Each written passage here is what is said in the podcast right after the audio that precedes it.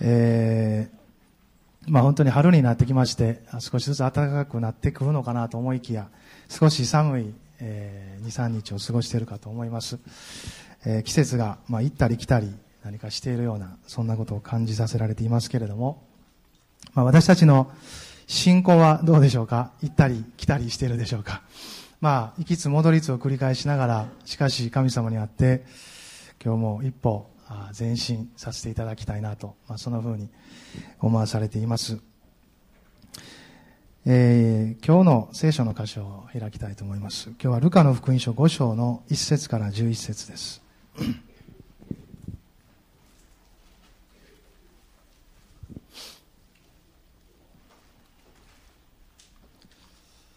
ルカの福音書5章の1節から11節です。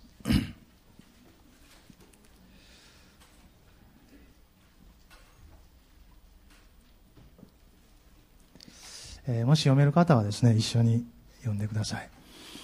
群衆がイエスに押し迫るようにして神の言葉を聞いたとき、イエスはゲネサレ湖の岸辺に立っておられたが、岸辺に小舟が2艘あるのをご覧になった。漁師たちはその船から降りて網を洗っていた。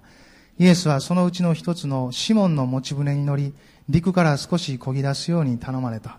そしてイエスは座って船から群衆を教えられた。話が終わるとシモンに深みに漕ぎ出して網を下ろして魚を取りなさいと言われた。するとシモンが答えて言った。先生、私たちは夜通し働きましたが何一つ取れませんでした。でもお言葉通り網を下ろしてみましょう。そしてその通りにするとたくさんの魚が入り網は破れそうになった。そこで別の船にいた仲間の者たちに合図をして助けに来てくれるように頼んだ。彼らがやってきて、そして魚を両方の船いっぱいに上げたところ、二艘とも沈みそうになった。これを見たシモン・ペテロは、イエスの足元にひれ伏して、主よ、私のようなものから離れてください。私は罪深い人間ですから、と言った。それは大量のため、彼も一緒にいた皆の者もひどく驚いたからである。シモンの仲間であったゼベダイの子ヤコブやヨハネも同じであった。イエスはシモンにこう言われた。怖がらなくてもよい。これからのち、あなたは人間を取るようになるのです。彼らは船を陸につけると何もかも捨ててイエスに従った。えー、まあ本当に春4月からですね、新しい環境に向かわれる方も多いかと思います。また、教会や社会全体がですね、何か新しい年度を迎え、そして進んでいこうとしているこの時ですけど、私たちもそれぞれの季節の中でですね、まあ何か春というと躍動を感じながら、またチャレンジを感じながらですね、あるいは新しい環境や何か変わり目をの時の不安とかですね、そういうものもあるかもしれません。まあ、そんな中で今日は私についてきなさいと、そんなテーマでこの御言葉から取り継いでいきたいと思います。私たちがどこに目をやり、何についていくのか。まあ、それはもうイエス様ご自身ですけれども、私たちはイエス様を信じて救われました。福音は力があります。ユダヤ人でもギリシャ人でも日本人でも韓国人でも在日韓国人でも 関係なくですね、本当に信じる全ての人を救うに与え、力がある。まあ本当にただ一つの救いの道です。イエス様は私が道であり、真理であり、命なのですと。私を通してでなければ、誰も父のもとに来るものはありませんと言われました。私のところに来なさい。私があなた方を休ませてあげます。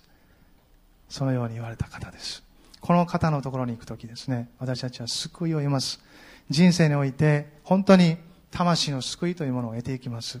今日もしこの中継でもいろんな形で聞かれる方の中で、まだイエス様を知らない方がいたら、どうぞイエス様を信じてください。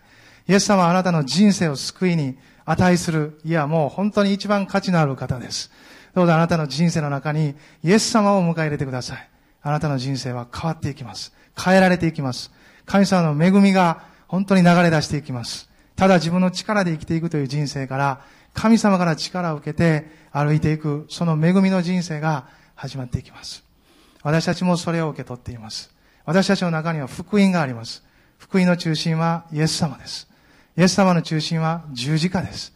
十字架で全てをイエス様が成してくださいました。イエス様は私たちの罪を負い、自分自身が罪人となって十字架で死んでくれました。そして血を流し、死なれて葬られ、三日目に蘇ってくださった。死人の中から蘇られた。死を打ち破られた。死を打ち破るときに悪魔を打ち破ったんです。だから私たちには勝利があると聖書は語るのです。ですから固く信仰に立って、この悪魔に立ち向かえと言った。そして罪、責められる時にも、イエス様の十字架を見上げて、その在籍感を取り払いなさいと。さあ、十字架を見なさいと。そこに、あなたのその在籍感があるんだと。その罪そのものがあるんだと。それだけでなく、罪から解放されて、生きていくことができるんだと。その内容を告げています。今日も私たちの中に十字架がクリアでしょうか見上げるべきものは十字架です。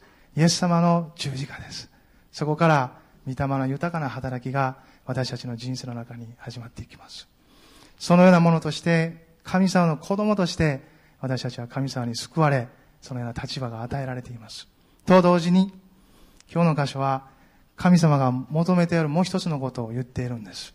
神の子供である恵みを受けた、その充足の中にある、それはもう変わらない永遠の事実ですけれども、そのものを持ち合わせて私たちが生きていくこの人生の中でもう一つのことを告げている。それはキリストの弟子となれということです。私は100万人の群衆よりも一人の弟子を求める。これがイエス様の心です。1000万人の群衆よりも一人の私の弟子を求める。それがイエス様の心です。今朝私たちもこの最初の弟子たちが神様に招かれてそれに応答していく箇所を見ながらですね、神様についていく、そのことを始めたいと思います。まあ、一つ目のことは、イエス様は私たちの日常に訪れてくださって、私たちを召し出すということです。先ほど読んだこの一節から三節の中にこうあります。群衆がイエスに押し迫るようにして神の言葉を聞いたとき、イエスはゲネサレ湖の岸辺に立っておられたが、岸辺に小舟が2艘あるのをご覧になった。漁師たちはその船から降りて網を洗っていた。イエスはそのうちの一つのシモンの持ち船に乗り、陸から少し漕ぎ出すように頼まれた。そしてイエスは座って船から群衆を教えられた。これはペテロたち漁師にとっては日常のことです。一晩の漁を終えて、そしてその漁をした網を洗っていた。次の漁に向かうためでした。日常が毎日続いていっていた。そんな情景の中です。まあ私は漁、この当時の漁を生で見たことはないですが、まあテレビとかで最近のね、漁を見ますけども、イカ釣りとかは夜にならないとできないですね。まあ昼間の明るい時にはできない。まあ魚のによってはですね、昼間は釣りができない。まあ多くの場合、夜にすることが多いそうですね。まあ当時も夜に多く漁を行っていた。その中で彼らは夜通し働いたんです。そんな日常の中にイエス様が訪ねて来られたんです。三節イエス様はそのうちの一つのシモンの持ち船に乗り陸から少し漕ぎ出すように頼まれたとあります。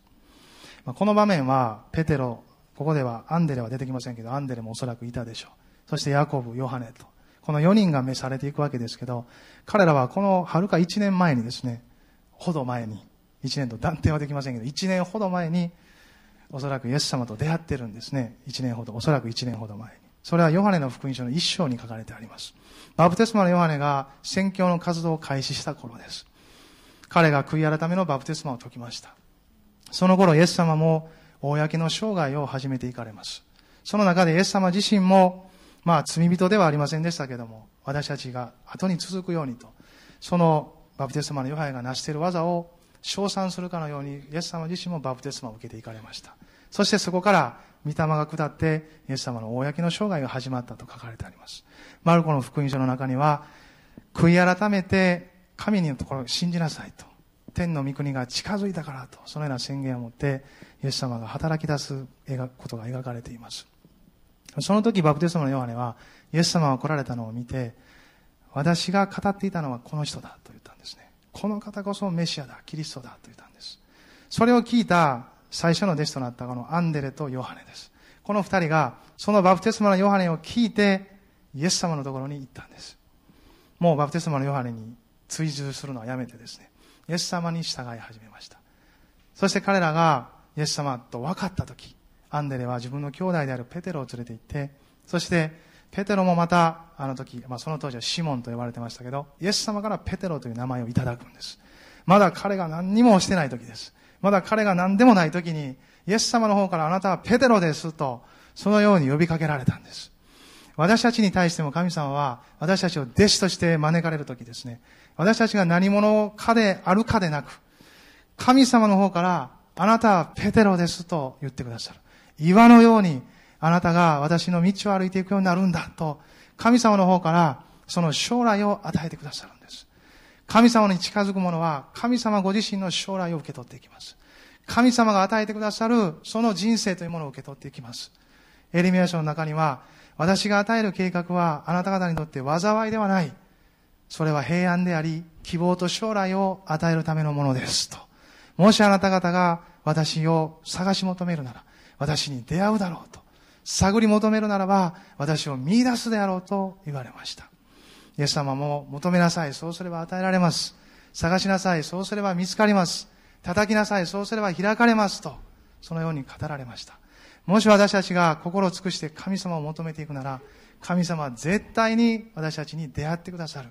私たちの祈りに聞いてくださいます。私たちが悲しみや痛みに明け暮れる時にもですね、それを私たちは注ぎ出す場所を持っています。それはイエス様のところです。イエス様と呼びかけて全てを投げ出すことができる。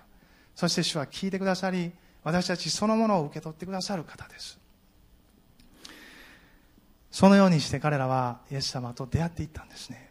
そして、まあ、寮に帰りながら、時々はイエス様についていきながらということをしていたんです。そんな中で、イエス様は彼らのところをこう訪ねてこられたわけですね。イエスはそのうちの一つのシモンの持ち船に乗り、陸から少し漕ぎ出すように頼まれたとあります。まあ、群衆はイエス様の言葉を聞きに来ていました。イエス様は群衆も愛されたので、集まってくる人々にいつも語ってくださり、愛を持って接してくださった。しかし、献身を招く時は非常に個別だということをこれで見ることができるんです。群衆には献身の招きはしていません。しかし、このシモン及びここにいた漁師たちを神様は声をかけられていったんですね。イエスはそのうちの一つのシモンの持ち船に乗った。これは何気ない出来事ですけど、イエス様がシモンを招こうとしたということです。私たちも一人一人、そのような経験をどこかで人生の中で、イエス様が尋ねられる時が来るんです。いや、むしろもうそうなっている人もいるかもしれないし、そのように歩いている人もおられると思います。神様が重要なことを私たちに語られる時、それは非常に個人的に個別なんです。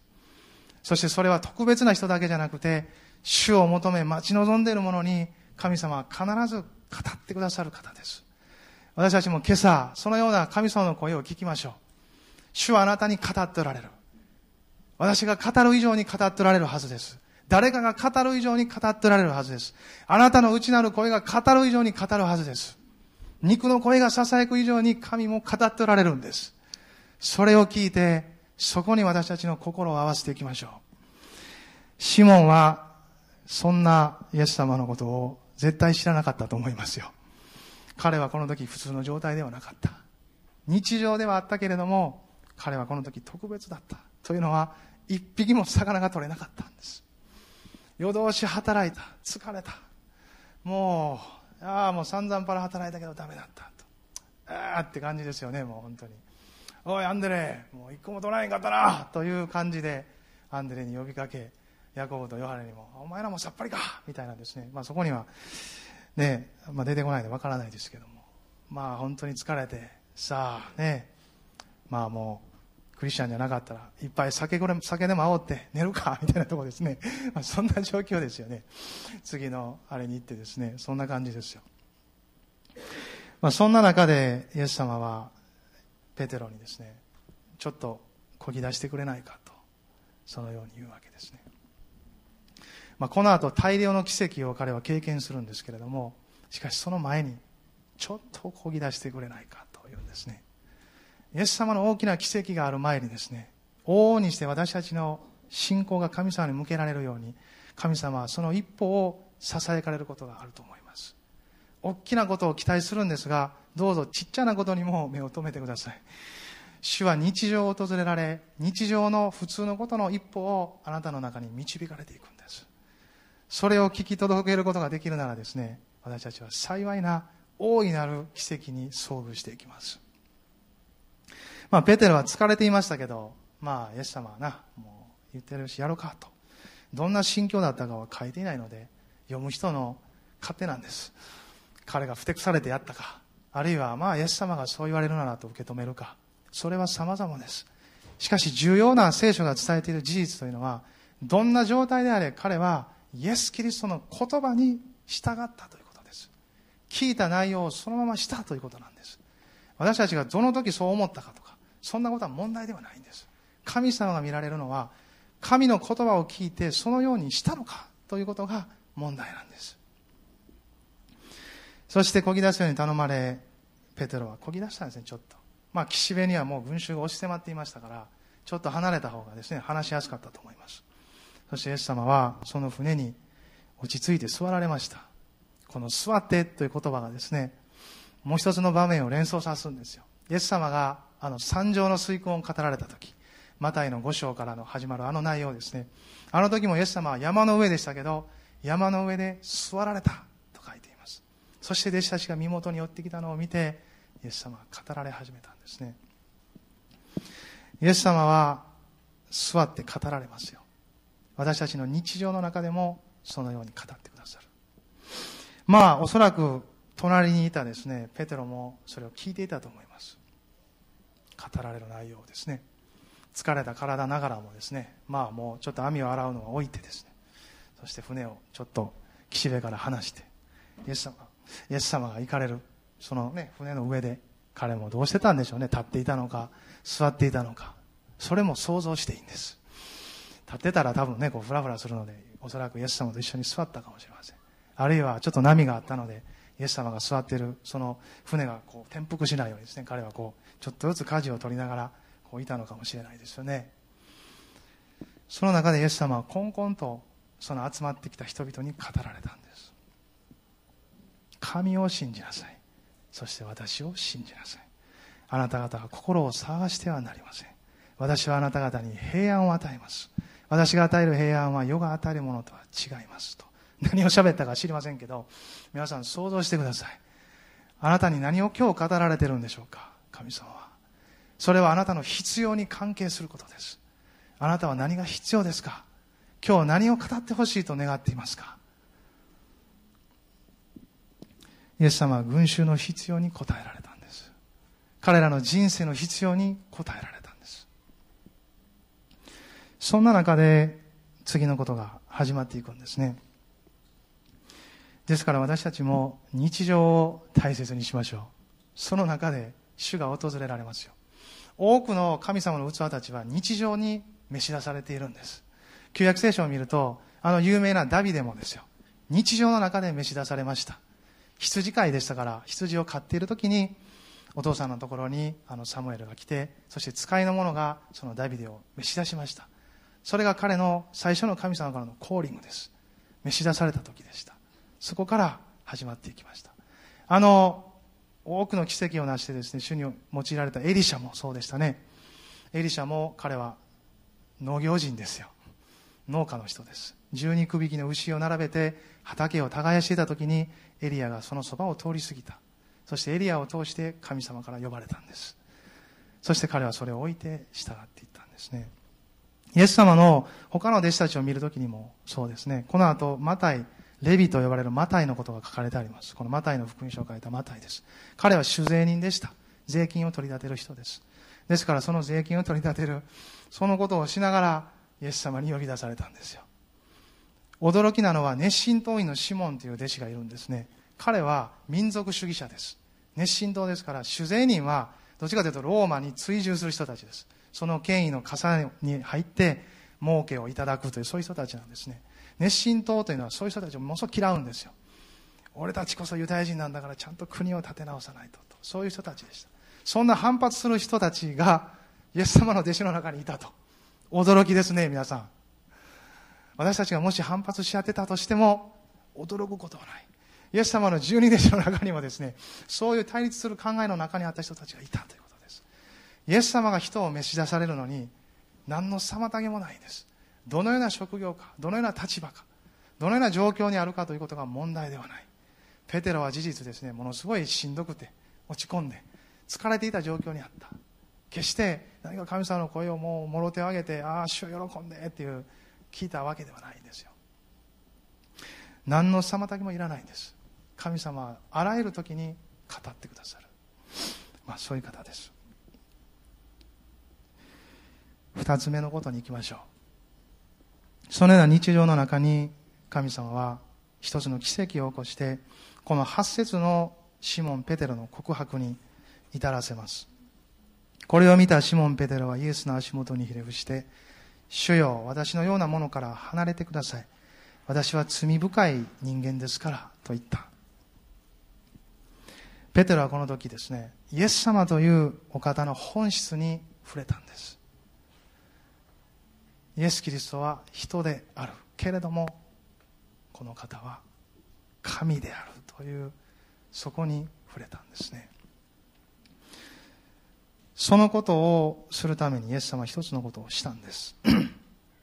それがこの4節以降です。話が終わるとシモンに深みにこぎ出して網を下ろして魚を取りなさいと言われた。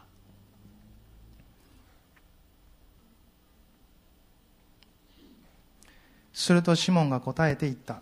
先生私たちはお言葉夜通し働きましたが何一つ取れませんでした。でもお言葉通り網を下ろしてみましょう。そしてその通りにするとたくさんの魚が入り網は破れそうになったと、まあ、奇跡が書かれてあるんですね。少し漕ぎ出した船でイエス様は語られました。群衆に向かって。決してペテロに向かっては語られなかったんですよ。群衆に向かって語っていかれた。でもそばでペテロは聞いていた。その中で話し終えた時今度はペテロに対してね深みにこぎ出せと言われたんです。深みにこぎ出せ。しかしペテロは言うんですね夜通し働いたんですと。もうやったんですと。もうこれ以上ないですよと。取れないですよ。言ったんですね。聖書はありがたいです。人の限界をきっちりと記してくださっている。人の限界が記される時必ず聖書は神は限界を超える方であるということを証ししてくださる。私たちは神様の前に限界を申し上げていいんです。限界のある自分を喜びましょう。そのあなたに。神様の奇跡が神様の道からが働くんです。だから限界を申し上げていいんです。喜んで神様は聞いてくださる。限界を言いましょう。主よ限界です。もう無理です。とですね言っていいんです。いやそれはできっこないですよ。と。イエス様はご自分を表すのにくどくどとした説明はなさいません。それはこの聖書の始まりからそうです。聖書は神についての説明から始まっていない。神が初めに天と地を創造した。その一言で聖書は始まるんです。神の説明はいらない。聖書を読んでいけば神について分かるからです。神様について出会っていくからです。神に出会っていくからです。だからくどくどした説明をしていないんです。ペテロたちに対してもくどくどと私はこういうものでああいうものだとは説明されなかった。深みにこぎ出して魚を取れと言われたんです。言葉をかけていくんです。私たちも神様が語ってくださる言葉の一つ一つに従っていくなら神様に出会うんです。出会ってから分かってから従おうっていうそういうことをしているといつまでも分からない部分があります。もちろん主を知って主に従っていくという面もありますけどある領域はですね神様が語っていることに従っていく。その時分かるということがあるんです。信仰の歩みにはそういうことがあるんです。シモン・ペテロにとってはそれがこれだったんです。先生私たちは夜通し働きましたが何一つ取れませんでした。これは彼の限界です。私はそう感じています。限界だと思いますと。でも彼はそのところでとどまりませんでした。でもお言葉通り網を下ろしてみましょう。この言葉も彼がどんな状態で語ったんでしょうか。それは読む人が勝手に決めていいんです。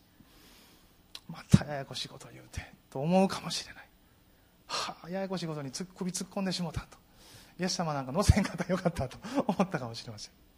あるいはねもう本当にもう本当に疑い疑い疑いの心であんなもんなるわけないやんかって。まあでもなイエス様群衆もいっぱいおるしイエス様に恥かかしてもあかんわとイエス様に従っとこうとそう思ったかもしれない。わからないですよ。想像してください。あなたと重ねてください。同じ人間ですから。でもお言葉通り網を下ろしてみましょう。これが人の限界と神様の働くその道からとの接点となったんです。でもお言葉通り網を下ろしてみましょうと言いました。そしてその通りにするとたくさんの魚が入り網は破れそうになったと。彼は深みにこぎ出していったんです。ぎっこぎっこと。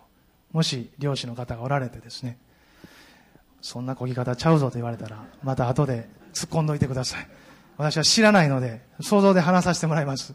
ぎっこぎっこと。こいでいきます。その間ペテロはイエス様とどういう会話をしたんでしょうねそれともペテロはイエス様あかん言うてんのに散々やった言うてんのに深みにこぎ出せってどういうことや？もうええっちゅうねとか思ったかもしれませんね。そんなも思いながらぎっこぎっこぎっこって。沖まで来ました深みまでですね。ペテロはペーッとこう網をですね投げたんです。でまあ投げてもですねまあ皆さんいろいろ想像してください。ペテロはいや期待して投げたやろうと思う人はそう想像してくださって結構です。私は期待してなかったと思ってるんでバーッと投げて。まあ別にこう引きも感じることもなくですね。別にこうあまあどうせ釣れへんやろ。パーッてやってこうなんかもうイエス様と顔合わすのも腹立たしいから、はあ、腹立つわみたいなもうパーッと投げてこういう感じですよね。どうせ聞こないわと。ところがですよ。これ多分ねもう瞬間だったと思いますよ。そんな時間経ってないと思いますよ。投げてその網がもう落ちるか落ちへんかぐらいの時にですよ。魚が勝手にぐわーっと来たんやと思います。そしてもうペテロは慌てたと思いますよ。危うく船から落っこしそうになったんです彼は。投げて魚がぶわーっと来てこうイエス様のことまた頭で考えてますよね。聞こないわともうこのややこしいことあうっこうこうなったと思うんですよ。急に。そういうとこやったと思います。神様の奇跡は分からないですよね。私たちは疑っとってもなるんですよ。あのペテロが、ね、使徒の働きこの後牢獄につながれた時みんな祈ってましたよね。でもペテロが釈放されて帰ってきた時みんな疑いましたよ。おいペテロが脱出したって来てるけどどう思うって。そんなわけないやろって言ったんですね。散々主よペテロが牢獄から出されるようにって祈ってたのに。なったんですよね。人は疑いやすいものです。人は信じれないものです。でも神は憐れみ深いんです。信じれないものを信じるものにしてくださる。そしてそれは人それぞれに違うやり方で。お互いには分からないそのその人の人格があります。でも神様は知っておられるんです。あなたが信じれるように。あなたにしか分からない仕方で神様はあなたに出会い語りそして招かれるんです。だから他の人を見たらダメですよ。あの人あんな風に導かれたから。私もあんな風に来るんかなしよ。うどうぞ私もあ死にかけるところを通してあなたに出会うみたいですから。どうぞそのところ通してください。それはいらないんですね。素直に信じる人は素直に信じてください。ねえいろいろあるんですよ。それぞれですから人の導かれ方とか人に語られたことにばかりあまり焦点を当てないでそれは感謝して主に栄光を返すためには見たらいいですけどもでも主に焦点を当ててね神様語ってくださるんだと。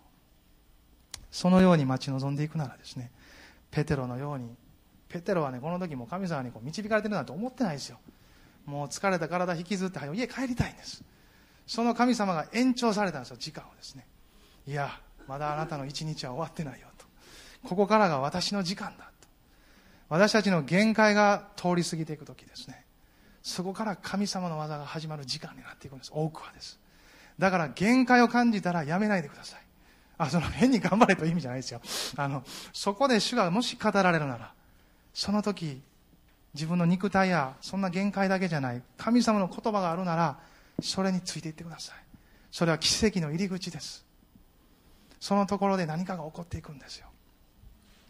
神様はそのように告げられた通り魚をいっぱいにした。破れそうになった。ペテロは慌ててですねこう続きですよ。こうなって。そしてもう引き上げろと思えばですね魚が入りすぎてるから破れそうになる。慌てて叫んだですよ。おーいって。もう一層の船ヤコブとヨハネですよ。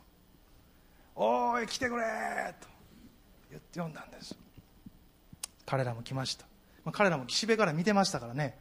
こうペテロが「ああ網投げようたら何しとんやあいつ散々やってあかんかったのにまだ釣りしとるわ」と思ったかもしれません。投げて。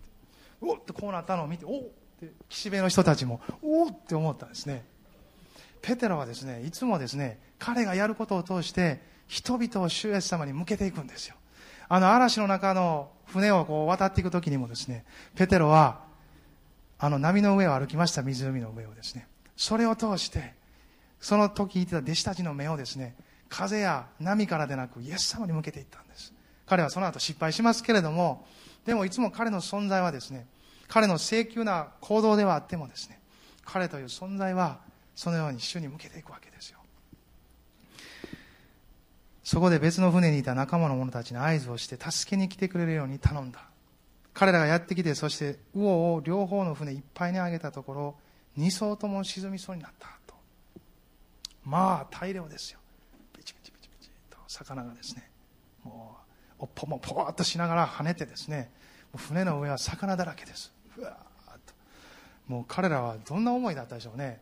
疲れて帰りたいはやらなんかびっくりするやらええー、と思うやらですねもうわからない。でもペテロだけはこの出来事の中でただ出来事に遭遇しただけではなかったんですね。8節これを見たシモン・ペテロはイエスの足元にひれ伏して主よ私のようなものから離れてください。私は罪深い人間ですからと言ったんです。これは彼がですねイエス様の清い臨在に触れた証です。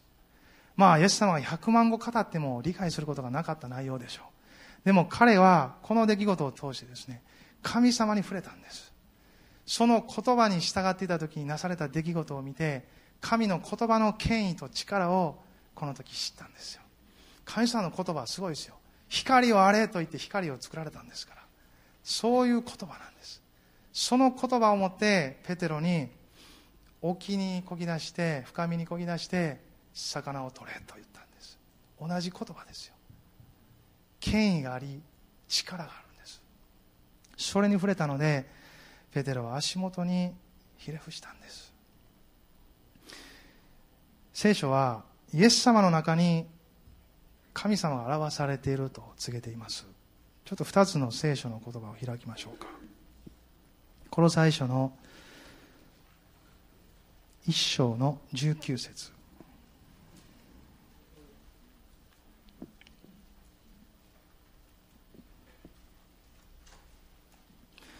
この最初1章の19節です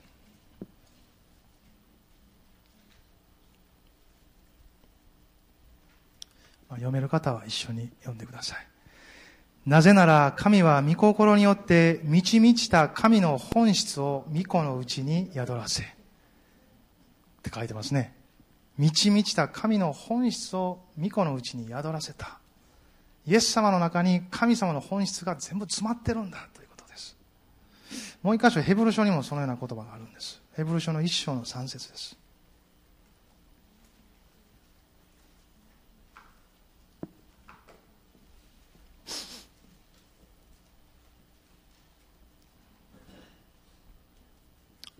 じゃあ一緒に見ましょう。巫女は神の栄光の輝き、また神の本質の完全な現れであり、その力ある御言葉によって万物を保っておられます。また罪の清めを成し遂げて、優れて高いところの滞納者の右の座に疲れました。神の本質の完全な現れだと言ったんですね。まあ、それが余すところなく表された最後は十字架でしたその十字架をもって成し遂げるべき全ての技を成し遂げそして血を流して死んで葬られ3日目によみがえられたそして天に帰って栄光を受けたんですねそのことによって後から信じる全てのものが全てを信じることができるようにしたんです。信じた者のの中に天に帰って栄光を受けた証である御霊がイエス様に与えられてそして信じる全ての人々に信じた瞬間に聖霊なる神様が与えられるんです。だから信じた時からその人が信じようと信じまいとその人の中には聖霊なる神様が住んでおられるんです。宿っておられるんです。そしてずっとその歩みを導いていかれるんです。私たちの中に働いてそして私たちをますます信仰から信仰に進ませていくんです。私たちは何者にもなりません。肉体は年取っていきます。だんだんと衰えていきます。でも内側はですね信仰から信仰に進む。内なる人は衰えてもあ外なる人は衰えても内なる人は衰えた。大変ですね。外なる人は衰えても内なる人は日々新たにされると。強められていくと書いてあるんですね。そういう内容を与えてくださっている。私たちが外側にですねある意味力ばかり求めていると信仰の本質を見失う時もあるかもしれませんよ。外側は弱弱められる時もあるかもしれません。閉じ込められた環境や状況に置かれるかもしれません。ああ何か主の証が立っていないと感じることもあるかもしれません。あなたが罪を犯していること以外でですよ。主から離れているなら別問題ですけど主につながっているのにそう感じている。でもあなたの中には主がおられる。精霊様がおられる。パウロは別の言い方であなた方のうちにおられるキリスト栄光の望みこれが福音の奥義だとそのように告げました。その内容を私たちは持ってるんですね。それをくださったこのイエス様。イエス様の中に神の本質が全て表されている。それは地上障害においてはですねこの一緒にそばにいた人たちも絶えずそれを見続けたわけではないですが主が許された機会の中でそれに触れていくんですね。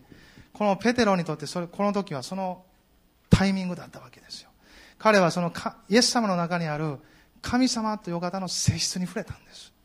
この主の語られた言葉に従った時。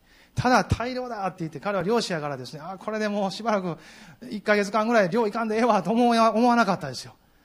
もし霊的な関心がなくですね彼の中に御霊が働いてなかったら彼はそう思ったかもしれません。ああヤッホーヤッホーって私は儲けた儲けたで終わったかもしれません。私たちもそんなようなことがないようにしましょうね。外側のことがうまいこと言ったできた何かあったというだけでですねそこに表された神の性質です。神のご人格です。神様ご自身というものを見失わないようにしましょう。もったいないですよ。私たちの人生を通して主が語ってくださる内容は神様ご自身についてです。やってることがうまくいくとかなんか成功したとかですね繁栄がもたらされたっていいけど重要ですよその時に。それも用いればですね。でもそれよりももっと重要なことはそのことを通してあなたが神様に従ってそうなったんならそれを通して表された神様ご自身があるんです。ペテロはこの時ですねそれに触れた。主よ私のようなものから離れてください。私は罪深い人間ですからと。人罪ですね罪を認める意識というものは人間の知恵からは来ません。ヨハネの福音書の中でイエス様は語られました。罪について義について裁きについて世にその誤りを認めさせるのは真理の御霊であると。そのように言われたんです。ペテロの中に御霊の働きがあったんです。この時はまだ十字架にかかっておられませんのでずっと住まわれるってことはなかったですけど御霊は創世の初めよりずっと働かれてるんです。天地創造の時から働かれてるんです。特定の場所特定の人特定の時においてですね。でも今の時代は全ての信じる人々の中に住むというそういう時代です。全ての領域で働いてくださる。彼はそこに触れた時主よ私のようなものから離れてくださいと。神の臨在の中心は清さです。聖です。ホーリネスです。それが臨在そのものですよ。そこに触れていく時私たちはこの清いお方が私をこのまま立ち寄せてくださるのかという神の愛に触れていくんです。こんな汚れたものがこんな罪人がなおこの清さの中に立ち寄せるのかと。イザヤはこう言うたですね。神の臨在の中で私は汚れているああ災いだと。私は死んでしまう滅んでしまうと言ったんです。でもその時燃える炭火が彼の唇に触れて彼は清められたと宣言された。私たちもイエス様の十字架の血によって清められている。だからこの清さの中に今日もここに清い神の臨在があるにもかかわらずまっすぐに立つことができる。何の責められるところもなく大胆に立つことができる。それはイエス様の血によることですよ。それを思う時にですねそのようなもののために十字架にかかってくださった。それを背負ってくださったこの清い方が罪人となってくださったという事実の前に神が私たちを本当に愛しておられるんだという愛なる神様に出会っていくんです。ペテロはひれ伏しました。他の弟子たちはひれ伏したとは書いてないんです。これは非常に彼の個人的な経験なんです。私たちは神の臨在に触れていく。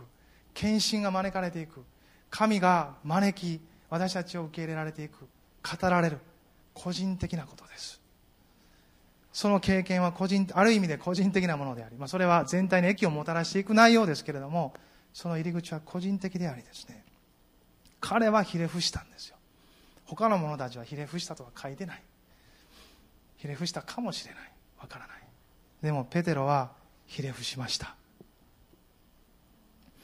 9節それは大量のため彼も一緒にいた皆の者もひどく驚いたからであると。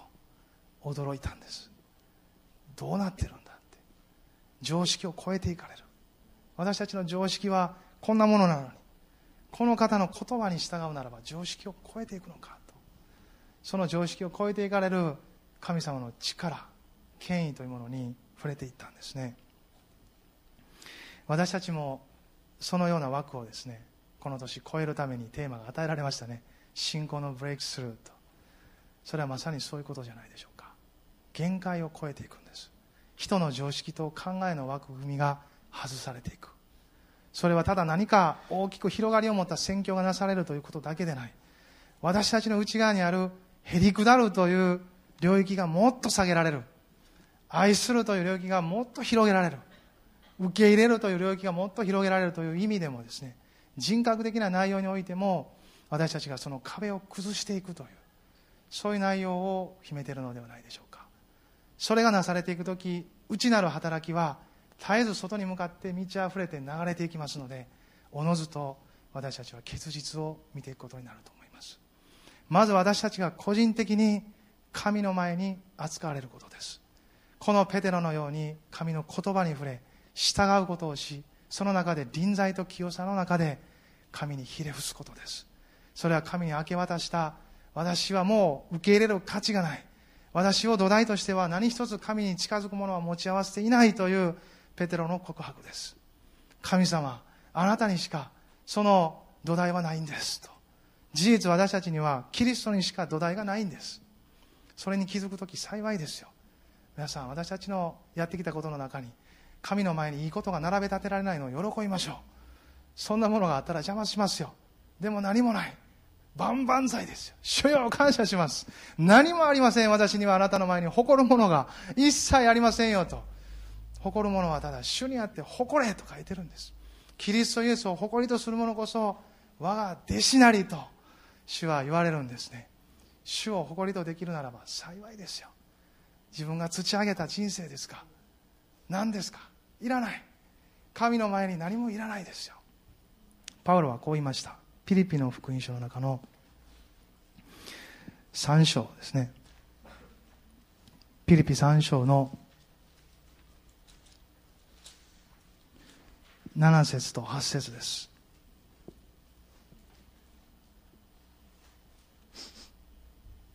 一緒に読みましょうしかし私にとって徳であったこのようなものを皆私はキリストのゆえに損と思うようになりましたそれどころか私の主であるキリストイエスを知っていることの素晴らしさのゆえに一切のことを損と思っています私はキリストのために全てのものを捨てて、それらを散りあくたと思っています。それは私にはキリストへと書いてあります。キリストを知った瞬間、キリストが彼の中で分かった瞬間ですね。彼はキリストで十分だと思ったんですよ。私たちの人生、歩みはどうでしょうか？キリストで十分だと皆さん思いますか？ペテロはこの時ひれ伏しました。他の者も驚きました。それの者たちに対して10節シモンの仲間であったゼベダイの子ヤコブやヨハネも同じであった。イエスはシモンにこう言われた、まあ、ここではシモンにとなってますけどマタイとかマルコを見ると他の者たちにも語られたような形で書かれてあります。怖がらなくてもよいこれからのちあなたは人間を取るようになるのですと。マタイの福音書は有名ですね。私についてきなさい。私があなた方を人間を取る漁師にしてあげよう。これ文語訳がかっこいいですよね。砂取り人にしてあげようと。砂取るってあの漁という字を書くんですね。知らなかったんですけど。砂取る。人を砂取る。砂取り人にしてあげようと。書いてるんですね。人間を取る漁師にしてあげようと。私たちは漁師ではないので人間を取る漁師とは神様は言われないかもしれませんよ、まあ、聖書の言葉でそう言われるかもしれない。人間を取るセールスマンにしてあげようと言われるかもしれないですね。人間を取る主婦にしてあげよう。人間を取るシルバーにしてあげようと言われるかもしれません。わからないですよ。私たちに語られる。これはイエス様が語ったんです。あなたを人間を取る漁師にしてあげようと。ここでは人間を取るようになるのですと。未来形です。未来がある。将来があるんです。神様が招かれる時それは将来を与えるんですよ。過去をあがない。現在を祝福し将来を与えてくださる。それがイエス様です。それが十字架で勝利を取り今天におられる方のなすべきことです。なされることです。将来を与えてくださるこの後段階的に弟子たちはですね十二使徒に任命されたりまあいろんな経験ですねイエス様と一緒に共にする中でもっとイエス様のことを知っていくんです。ああとこの方は全部収め取られるのかとかですね。まあいろんな場面を目撃していくわけですね。ペテロはこの後マタイの福音書の中ではあなたは生ける神の御子キリストですとこう言うわけですよね。まあその時も天の父からの悟りを与えられてそのように告白するわけですけどもそのことを、まあ、ペテロたちは少しずつ知っていきます。でも彼らは十字架でつまずいたんです。どんだけ頑張ってイエス様についていこうと思ってもトレーニング受けてもですね悪霊を追い出してもいろいろ技に用いられても彼らは十字架につまずいた。これは誰にも超えられないんですよ。自分の力では。ペテロは代表的に描かれていますが三度イエス様を否むんです。でも弟子たちは全部逃げたんです。イエス様が再三十字架の話をしていたけれども理解できなかった。私たちも信仰生活の中で十字架につまずく時があると思いますよ。十字架の経験というのから逃げる時があると思いますよ。でもですねそれを逃げているうちはですねその先はないんです。十字架を乗り越えないと。なぜならその先に本当の神様からの使命と証明全うしていく主の油注ぎある人生が始まっていくからです。十字架を経験し十字架によって扱われないなら本当の麗しい柔軟な御霊に用いられやすい器となっていくことは難しいです。ですから逃げないように。十字架が示される時あなた自身が変えられる時を取り逃さないようにしましょう。周りを変えないように。あなたが変わるんです。主の前に語られていくならばあなたが変わっていくんです。イエス様は私についてきたいと思うならそのものは自分を捨て自分の十字架を追ってとこの後語られていきます。それぞれの歩みの中にあるかと思いますけれどもそれぞれの今のチャレンジをこの時一歩進めていきましょう。イエス様は人一人の中に訪れてくださる。そしてご自身を表してくださる。そしてついてきなさいと声をかけてくださる方です。このスタートの時ですね。もう一度。その神様の声を聞きましょう。彼らは11節。船を陸につけると何もかも捨ててイエスに従った。イエス様に従いました。何もかもですよ。私はこれ何もかもと見た時にねあの大量の魚一匹でも持ってたらあかんのかと。これから旅路が始まるのに。お腹すくやないかと。思ったんですけど彼らは何もかも捨てた。もうイエス様が養われるんだと。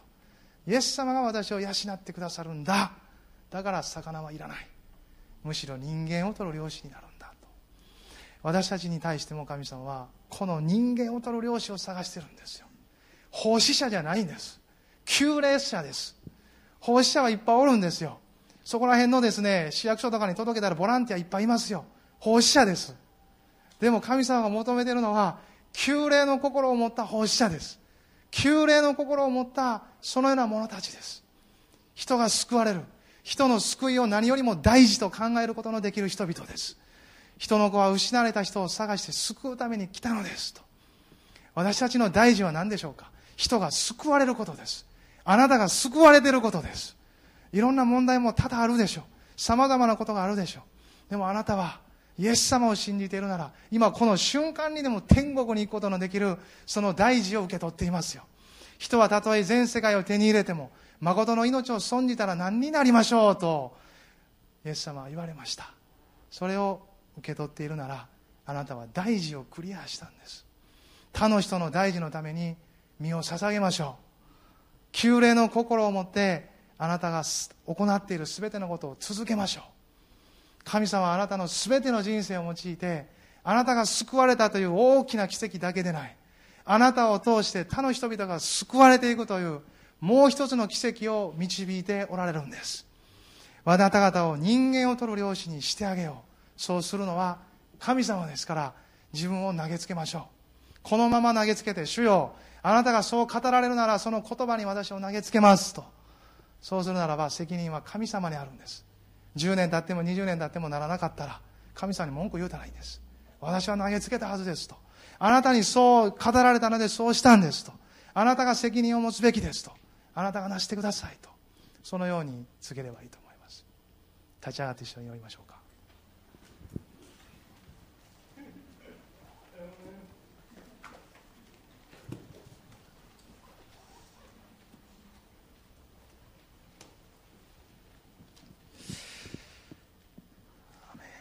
一緒に祈りましょう。総額の中で。主の前に立ちましょう。まずあなたは責められてはいけない。今日神様は責めるために私たちを招いてない。ですから今全部置きましょう。そして神様の前にあなた自身を捧げるかどうかという問題についてだけ考えましょう。それ以外はいらないです。それ以外は全部神様の前にクリアされていることと今は信じてください。そのことを今日神様は問うていません。ハレルヤ感謝します。私はあなた方を人間を取る漁師にしてあげよう。旧礼という技の中にあなたの人生を捧げますか？その形は様々でしょう。職業やあり方というのは。でもあなたは全存在をあなたの全生涯というものを捧げることは皆に問われていることです。あなたはどうしますか？それが結果的に教会でフルタイムで働くということになったりいろんな形にはなりますがあなたという存在を捧げますか？捧げませんか？弟子たちは何もかも捨ててイエスに従った。神様は今朝私についてきなさいとおっしゃられてあなたはここから出ていく歩みを誰についていきますか？イエス様でなくてあなた自身ですか？敵ですか？この世ですか？いずれにしてもイエス様以外のものについていくのか？イエス様についていくのか？決めましょう。ハレルヤ。ハレルヤ。決めたら祈りましょう。神の前に告白しましょう。人は信じること告白することが奨励されています。聖書はそのことを導いています。信じた内容決心した内容をあなたの言葉で神様の前に小声でもいいですから祈りましょう。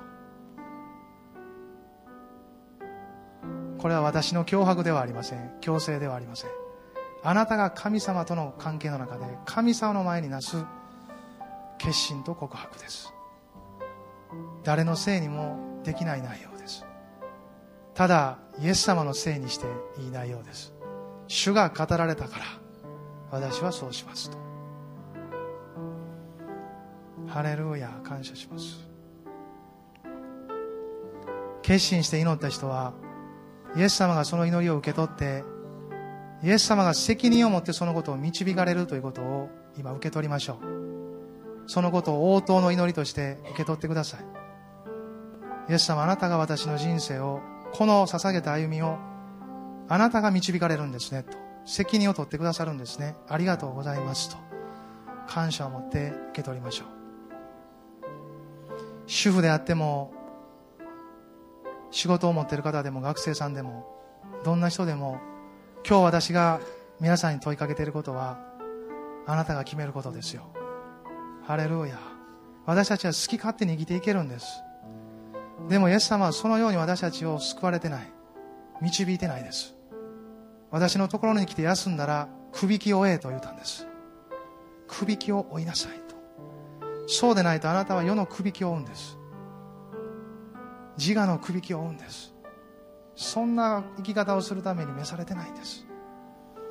心優しくへり下ったこの柔和な方と共に天の父に通ずる天の父の御心を行うその歩みを導かれているんです。ハレルーヤ。ハレルーヤ。感謝します。これは恵みです。ハレルーヤ。おお主よハレルーヤ。感謝します。おおイエス様感謝します。あなたを褒めたたえます。ハレルーヤハレルーヤ。主の皆を褒めたたえます。ハレルーヤ。感謝します。おお感謝します。あなたの信仰生活が長ければどこかでブレてないですか？どこかでもう真摯に神の前に献身を問うことなどやめていないですか？そうではないですよ。神様はあなたを求めてますよ。何歳になろうともあなたの地上の生涯が続く限り神はあなたを求めあなたの人生を通してご自身の栄光を輝かしたいと願われるんです。おお主よ感謝します。おお主よ感謝します。諦めてはいけません。立ち退いてはいけません。恐れてはいけません。おお主よ感謝します。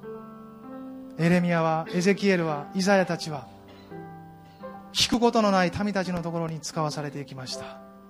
私たちもそのようなものであるかもしれない。耳を閉ざすようなところかもしれない。でも関係ないですよ。あなたは語れと言われてるんです。輝けと言われてるんです。あなた方は世界の光地の塩だと言ったんです。それはイエス様がそのように語られたんですから。私たちはそのように差し出すんです。ハレルヤ感謝します。おお感謝します。おお主よ。この朝私たちは自分で自分を感情しないようにしましょう。主が見られるように主が感情しておられるように私たち自身を感情しましょう。キリストは偉大なんです。だから教会も偉大なんです。キリストを信じるあなたも偉大なんです。神の目には高価で尊いんです。ハレルヤ感謝します。ハレルヤ感謝します。おお主よ感謝します。ハレルヤハレルヤおおイエス様感謝。今ちょっと短くですけど威厳で祈りましょうか。威厳で祈れる方は威厳でも祈ってください。そのまま静まりたい方は静まってください。おおハレルヤラバシリアダラマカンデリアダラマスピインターネットで中継で礼拝する方々も同じですよ。主の前に出ましょう。主の前に手を挙げ決心しあなたは心をオープンにして神の前に祈り捧げ神様の前にあなた自身を捧げていきましょう。おお主よ感謝します。感謝します。ハレルヤハレルヤ。主の恵みは豊かです。ハレルヤ。おおイエス様感謝します。おお主よ。ハレルヤ。ハレルヤハレルヤハレルヤ。ハレルヤハレルヤハレルヤハレルヤ。今信仰がぶらいでる人救いの確信が持てない人大丈夫ですよ。あなたがぶれていてもあなたのうちにおられる御霊があなたの代わりに信じておられますよ。教会は兄弟姉妹はあなたの代わりに信じて祈ってますよ。あなたは自分で支えられない領域を支えなくても大丈夫ですよ。キリストは教会はそのように支えて祈っています。ハレルーヤ感謝します。御霊も取りなしています。ハレルヤ主よ感謝します。おお主よ感謝します。主の前に捧げて歩いていこうとしている人の上に主の力強い油注ぎがこの時からますます始まっていきます。主の言葉に従いましょう。御霊の促しに従順でありましょう。へりくだるなら聞こえます。へりくだるなら見えます。ハレルーヤ。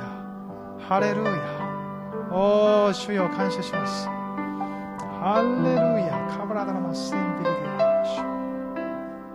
ハレルヤハレルヤおー主よ感謝します。罪に責められている人。大丈夫です。あなたがそのことを神の前に出したならそれは許されてます。キリストイエスの血が全ての罪から許し悪から清められると御言葉にある通りです。光のもとに出したものは全部光です。大丈夫です。責められずに進んでいきましょう。ハレルヤ。感謝します。感謝します。あなたの信仰生活また実際的な内容で何か行き詰まりと壁を感じている。あなたは主に求めることができます。私を求めよう。そうすれば私はあなたに答えあなたの理解を超えた大いなることをあなたに告げようと。神に求める時です。それを崩すことは簡単ですがあなたはその中で神様を知る必要があるんです。神様を求めましょう。ハレルヤ。主は一瞬にしてその壁なんてその行き詰まりなんて終わらすことができる方です。けれどもあなたの見舞いに用意されているのは約束のものを受け取っていく主を知るための忍耐です。それを十分に働かせましょう。おお主よ感謝します。ハレルヤ。おおそのためにあなたに神様からの助けと力が与えられます。ハレルヤ感謝します。おお主よ感謝します。オーラダラマカバラダラマセンデリアダラマシリアダラマカバラダラマスプリリアダラマカンデリ主よ感謝します。ハレルヤハレルヤ。主の皆をあがめます。ハレルヤ。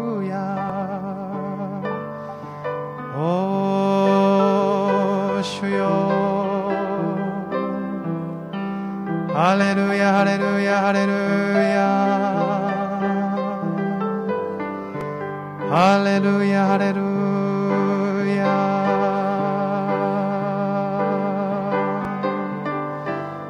おハレルヤハレルヤいろんな戦いで疲れてる人も主が今あなたの心をその内なる霊を癒しています。主の恵みに安息しましょう。ハレルヤ。主はあなたを捨ておかれません。ハレルヤ。